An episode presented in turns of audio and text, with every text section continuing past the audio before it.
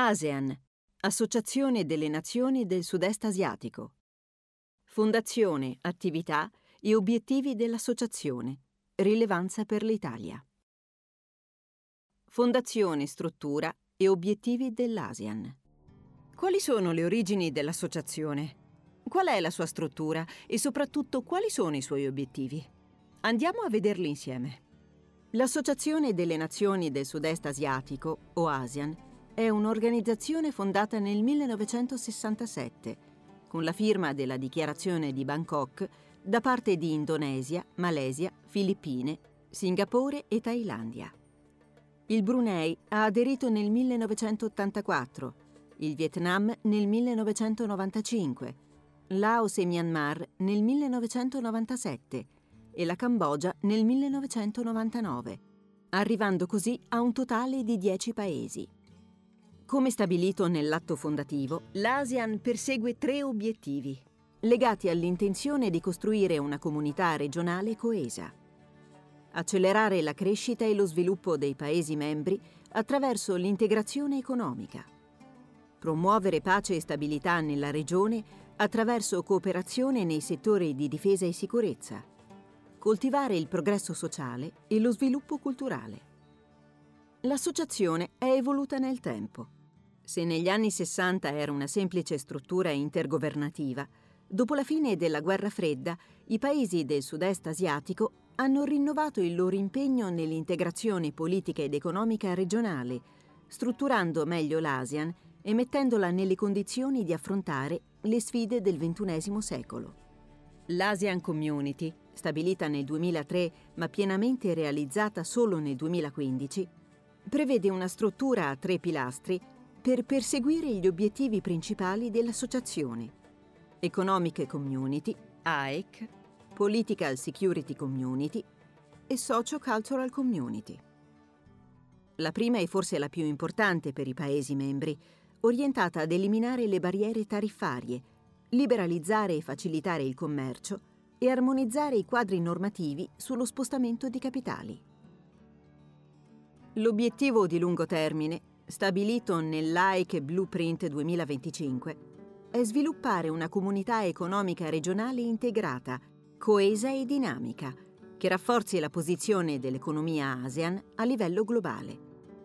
Grazie all'AEC, i paesi dell'ASEAN stanno gradualmente costruendo un mercato unico interno simile all'Unione Europea. Oggi cittadini thailandesi, vietnamiti o birmani hanno accesso agli stessi tipi di prodotti allo stesso prezzo.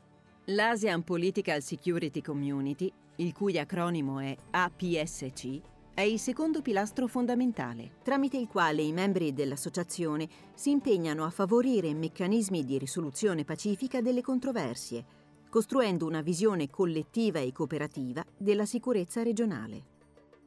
Pur non avendo realizzato una vera e propria politica estera e di sicurezza comune, la PSC rappresenta un passo importante per i paesi del sud-est asiatico nella definizione di una posizione comune di fronte alle sfide geopolitiche. Sul delicato tema del Mar Cinese meridionale, che vede coinvolti i paesi del sud-est asiatico in una disputa territoriale con la Cina, la PSC ha svolto un ruolo cruciale nel favorire l'integrazione di un codice di condotta con Pechino per regolamentare le attività nelle zone contese. Con l'ASEAN Socio-Cultural Community, ASCC, i Paesi membri si impegnano infine a migliorare la qualità della vita dei cittadini della regione attraverso attività di cooperazione orientate allo sviluppo culturale e sociale della popolazione. L'ultimo pilastro dell'Asian Community ha l'obiettivo di sviluppare un demos del sud-est asiatico, aumentando gli scambi culturali ed idee tra i Paesi membri e costruendo un'identità regionale condivisa il ruolo dell'ASEAN nell'economia globale. In 50 anni di vita, l'associazione ha mantenuto le proprie promesse garantendo stabilità politica, favorendo gli scambi culturali e ponendo le condizioni per una crescita economica impressionante. Dal 1967 al 2017, il PIL nominale della regione è passato da 23 a 2.720 miliardi di dollari, mentre il PIL pro capite è cresciuto di 33 volte, da 122 dollari nel 1967 a 4.021 dollari nel 2017. Secondo i dati del World Economic Outlook dell'FMI, il PIL dell'ASEAN ha toccato i 3.110 miliardi di dollari nel 2020, rendendo la regione la quinta economia più grande al mondo.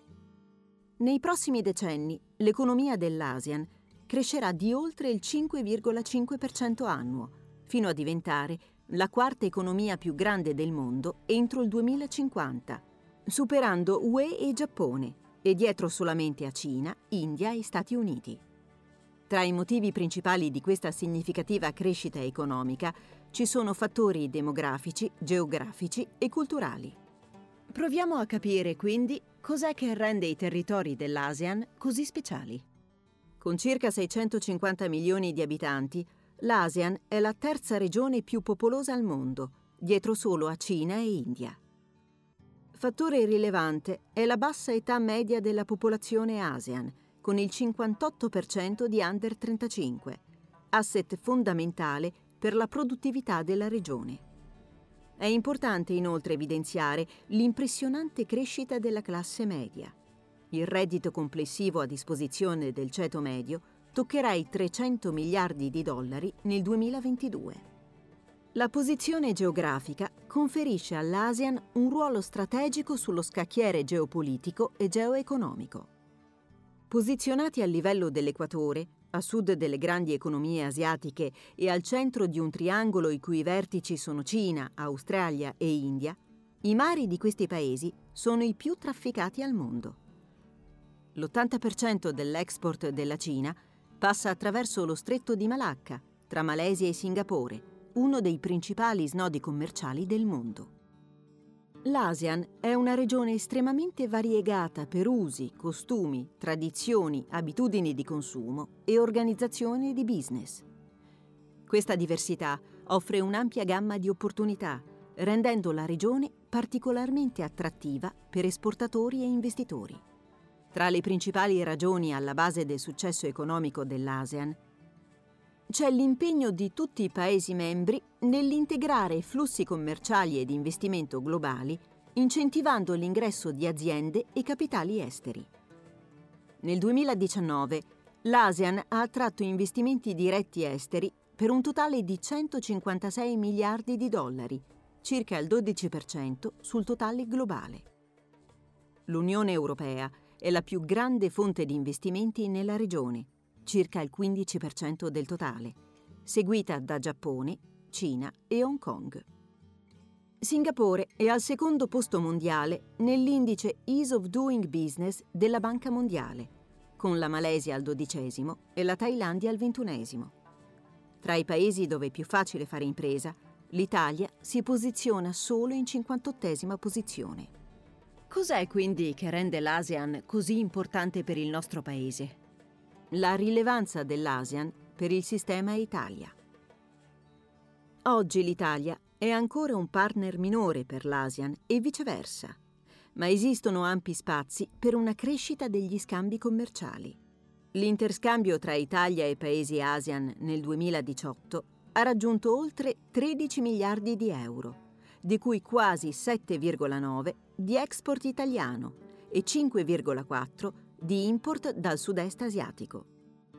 Rispetto al 2017 i numeri sono cresciuti rispettivamente del 18,6% e 5%, con un balzo record rispetto al passato.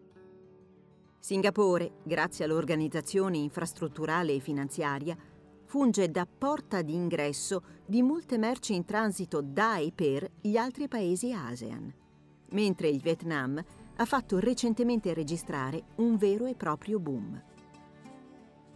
I due paesi insieme hanno rappresentato nel 2018 più del 60% dell'interscambio commerciale tra l'Italia e l'intera regione.